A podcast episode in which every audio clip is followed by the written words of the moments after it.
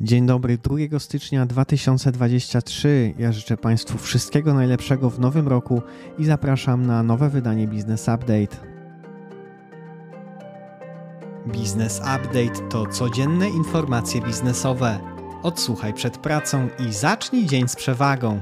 W piątek na zamknięcie ostatniej sesji zeszłego roku główne indeksy akcyjne traciły nie więcej niż 0,5% zarówno w Polsce, jak i w Stanach. Nieco więcej tracił niemiecki DAX około 1% i francuski CAC 40 około 1,5%. Na małym plusie indeksy azjatyckie. Na warszawskiej giełdzie w piątek najmocniej rosły notowania Bogdanki aż o 30% po informacji o podpisanych aneksach na dostawę węgla dla Enei, które podnoszą wartość wieloletnich umów o ponad 70%. W poniedziałek rano ropa WTI kosztuje 80 dolarów, a Brent 86 dolarów i jest to wzrost około 2%. Za dolara płacimy 4,38, a za euro 4,68. Gospodarka i makroekonomia. Od 1 stycznia wraca 23% stawka VAT na paliwa z tymczasowych 8% oraz rośnie stawka akcyzy i opłaty paliwowej o odpowiednio 10 groszy dla diesla i 14 groszy dla benzyny. W sobotę Orlen obniżył ceny hurtowe paliw o 12%.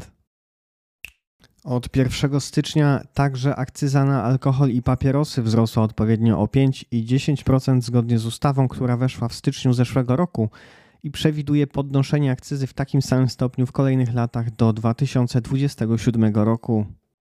Ministerstwo Finansów od 1 stycznia udostępnia możliwość opłacania podatku PIT blikiem zarówno dla osób fizycznych, jak i przedsiębiorców. W piątek premier Morawiecki podpisał rozporządzenie dotyczące sposobu ustalania wysokości gazowego odpisu do Funduszu Wypłaty Różnicy Ceny. Odpis od zysku firm wydobywających gaz ma służyć do finansowania rekompensat za sprzedaż gazu po ograniczonej cenie. Według danych GUS po trzecim kwartale zeszłego roku liczba pracujących w gospodarce narodowej wzrosła o 1,8% rok do roku. Liczba pracujących w Polsce wyniosła 9 milionów 784 tysiące osób. Przeciętne miesięczne wynagrodzenie brutto wyniosło 6288 zł i wzrosło nominalnie o 12% rok do roku.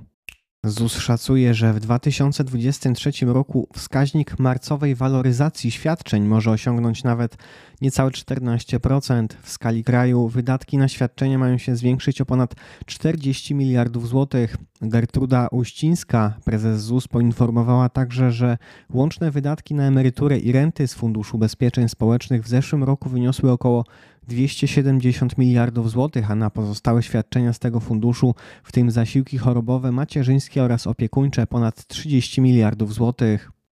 Wiadomości z Unii Europejskiej. Chorwacja od 1 stycznia przyjęła walutę euro i weszła do strefy Schengen. Włoska premier Giorgia Meloni zabrała głos w sprawie funduszu ratunkowego strefy euro, nie dając żadnych wskazówek, czy jej kraj ratyfikuje traktat zmieniający ESM i stwierdziła, że jej zdaniem nikt nigdy nie skorzysta z funduszu w jego obecnej formie, ponieważ warunki są zbyt surowe i każdy kraj, który złożyłby wniosek o pożyczkę ESM, zobaczyłby wzrost oprocentowania swoich obligacji oraz szereg niekorzystnych rzeczy. Włochy są jedynym krajem strefy euro, który opiera się reformie ESM. Unia Europejska opodatkuje import m.in. stali i żelaza spoza Unii Europejskiej dodatkowym podatkiem węglowym, co zmusi przedsiębiorstwa do opłacania certyfikatów emisji CO2 i ograniczy omijanie europejskiego systemu handlu emisjami. Dla porównania koszt emisji tony CO2 w Unii Europejskiej kosztuje około 96 dolarów za tonę, podczas gdy w Chinach kosztuje 10 dolarów. Sporo europejskich firm z tego powodu przeniosło produkcję. Wiadomości ze świata Joe Biden podpisał ustawę budżetową Stanów Zjednoczonych na kolejny rok, która zakłada wydatki na poziomie 1,7 biliona dolarów. Wśród nich znajduje się kwota 45 miliardów dolarów przeznaczona na pomoc dla Ukrainy. Biden jest zadowolony z tego, że ustawa zyskała poparcie zarówno ze strony republikanów, jak i demokratów. Plan zakłada wzrost wydatków krajowych o 6% oraz wzrost wydatków na obronność o 10%. Stany Zjednoczone od 5 stycznia będą wymagały negatywnych testów na COVID od pasażerów lotniczych podróżujących z Chin. Japonia za priorytet polityki w przyszłym roku stawia sobie podniesienie wynagrodzeń. Handel między Rosją a Indiami wzrósł o 413%. Rosja zarobiła w tej wymianie około 20 miliardów dolarów. Na przykład buty rosyjskich żołnierzy na froncie są wykonane z indyjskiej skóry. Dyrektor generalny Federacji Indyjskich Organizacji Eksportowych podsumowuje: Obecnie Rosja potrzebuje wszystkiego, co można znaleźć pod słońcem. Eksport z zachodu ustał, więc Rosjanie próbują wykorzystać rynek indyjski. Informacje biznesowe. Syndyk masy upadłościowej spółki krakowski Credence planuje ogłosić w styczniu konkurs na sprzedaż delikatesów, które zostały zmuszone do ogłoszenia upadłości w 2021 roku. Wartość majątku oszacowano na 3 miliony 800 tysięcy złotych. Cena wywoławcza wyniesie 2 miliony 900 tysięcy złotych. Syndyk liczy na zamknięcie transakcji w pierwszym kwartale tego roku. Solaris ma umowę na 60 milionów euro na dostawę 100 trolejbusów w Bukareszcie pod koniec 2024 roku. Polenergia i Equinor wybrały Hitachi na dostawcę infrastruktury dla projektów offshore. Wartość umowy wynosi około 251 milionów euro. Polenergia posiada 50% w projektach MFW Bałtyk 2 i MFW Bałtyk 3. Przedsięwzięcie rozwija z Equinor Wind Power. MFO notowany na GPW producent zimnogiętych profili stalowych przeznaczy 97 milionów złotych na nowy zakład produkcyjny w Boryszewie o łącznej powierzchni 34 tysięcy m2. Inwestycja zostanie zrealizowana ze środków własnych, kredytu, leasingów i dotacji 38 milionów złotych w drugiej połowie 2024 roku. Wiadomości ze świata Amazon uruchomi specjalną aplikację dedykowaną streamingowi wydarzeń sportowych. Banki ograniczają pożyczki dla mniejszych producentów ropy naftowej i gazu na Morzu Północnym po tym, jak rząd Wielkiej Brytanii podniósł i przedłużył podatek od nadmiarowych zysków dla firm paliwowych w listopadzie. Ubezpieczyciele od 1 stycznia wycofują ubezpieczenie statków od wojny dla Rosji, Ukrainy i Białorusi z uwagi na wycofanie się reasekuratorów w tym regionie przez zbyt duże straty. Zmarła brytyjska projektantka mody Vivienne Westwood, miała 81 lat. Fuzje i przejęcia, inwestycje i venture capital. PGE odkupi od funduszu Private Equity CVC spółkę PKP Energetyka przy wycenie 6 miliardów złotych enterprise value, z czego equity to około 1 miliard 900 milionów złotych.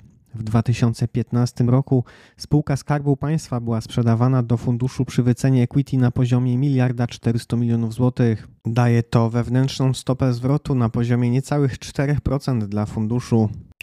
Wiadomości z Unii. Włoski rząd planuje exit z upadłego w 2017 roku banku Monte del Paschi di Siena, w którym posiada 64%. Celem wyjścia ma być wzmocnienie któregoś z włoskich banków. W zeszłym roku nie udała się transakcja z Unicredit. Wiadomości ze świata. Główne chińskie spółki technologiczne notowane na giełdzie w Nowym Jorku rezygnują z planów przeniesienia notowań na giełdę w Hongkongu. Po udanych audytach firmy już nie czują potrzeby ochrony przed przyszłymi konfliktami regulacyjnymi między Stanami a Chinami. Szwajcarski fundusz Private Equity Partners Group odkupi od CVC większość udziałów szwajcarskiego producenta zegarków Breitling. Mimo zmiany proporcji udziałowej fundusze nie zamierzają zmieniać strategii wzrostu i kierujących spółką. Szwajcarski koncern ABB sprzeda pozostały udział niecałych 20% w sieciach energetycznych do Hitachi za miliard 400 milionów dolarów. Prawo i podatki. Sąd Okręgowy w Katowicach uchylił postanowienie dotyczące zabezpieczenia doliczania do rat kredytu stawki WIBOR, informuje Związek Banków Polskich. W uchylonym postanowieniu uznano, że kredytobiorcy na czas procesu będą spłacali kredyt oparty wyłącznie na marży bez uwzględnienia wskaźnika WIBOR. Jak wyjaśniono, kredytobiorcy zobowiązani są do dokonywania dalszej spłaty kredytu na dotychczasowych zasadach, a WIBOR zgodnie z przepisami nie powinien być w żaden sposób kwestionowany. Prezes UOKiK nałożył na Allegro ponad 210 milionów złotych kary za nadużywanie pozycji dominującej oraz naruszanie zbiorowych interesów konsumentów poprzez stosowanie klauzul niedozwolonych. Jak podał UOKiK, Allegro w niedozwolony sposób wykorzystywało pozycję rynkową, faworyzując własny sklep kosztem konkurencyjnych sprzedawców na platformie Allegro.pl oraz bezprawnie przyznało sobie możliwość zmiany regulaminów, m.in. dotyczących usługi Smart.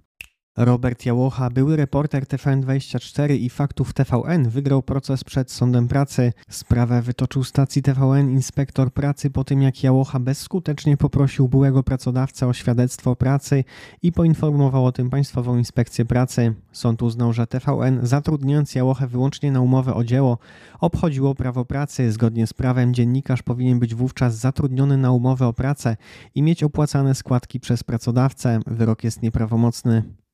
Wraz z początkiem nowego roku rozszerzeniu ulegają kompetencje Państwowej Inspekcji Pracy. Od teraz do zadań inspektorów należy kontrola ewidencji pracowników w kontekście uprawnień do emerytur pomostowych. Inspektorzy od 1 stycznia mogą także kontrolować wykazy stanowisk pracy, na których są wykonywane prace w szczególnych warunkach lub o szczególnym charakterze. Przedstawiciele PIP mogą nakazać umieszczenie w takim wykazie określonego stanowiska, wykreślenie go z wykazu oraz sporządzenie korekty wpisu. Od 1 stycznia zmienia się sytuacja osób prywatnych zarabiających na wynajmie. Jedyną formą opodatkowania najmu prywatnego jest od teraz ryczałt, czyli podatek liczony od przychodu, a nie tak jak wcześniej podatek w formie skali. Wprowadzono również zakaz odliczania kosztów, w tym amortyzacji oraz brak kwoty wolnej od podatku. Od 1 stycznia weszły przepisy nowelizacji ustawy o odpadach dotyczące odpadów budowlanych i rozbiórkowych. Odpady budowlane i rozbiórkowe podlegają teraz selektywnej zbiórce w podziale na co najmniej sześć frakcji: drewno, metale, szkło, tworzywa sztuczne, gips i odpady mineralne, w tym beton, cegłę, płytki, materiały ceramiczne oraz kamienie. Obowiązek selektywnej zbiórki nie dotyczy gospodarstw domowych oraz punktów selektywnego zbierania odpadów komunalnych. Z początkiem nowego roku w życie weszły przepisy o grupach VAT. Zmianą wyłączono z opodatkowania VAT transakcji między członkami grupy VAT. Jak podaje Ministerstwo Finansów, to jeden z elementów zmian podatkowych, których głównym celem jest pobudzenie oraz wzmocnienie inwestycji i rozwoju. Wiadomości z Unii Europejskiej. Amerykański koncern ExxonMobil wystąpił ze skargą do Trybunału Sprawiedliwości Unii Europejskiej w Luksemburgu. Przedsiębiorstwo naftowo-gazowe kwestionuje decyzję Rady Europejskiej w sprawie nałożenia na firmy energetyczne dodatkowej opłaty od tzw. Tak nieoczekiwanych zysków.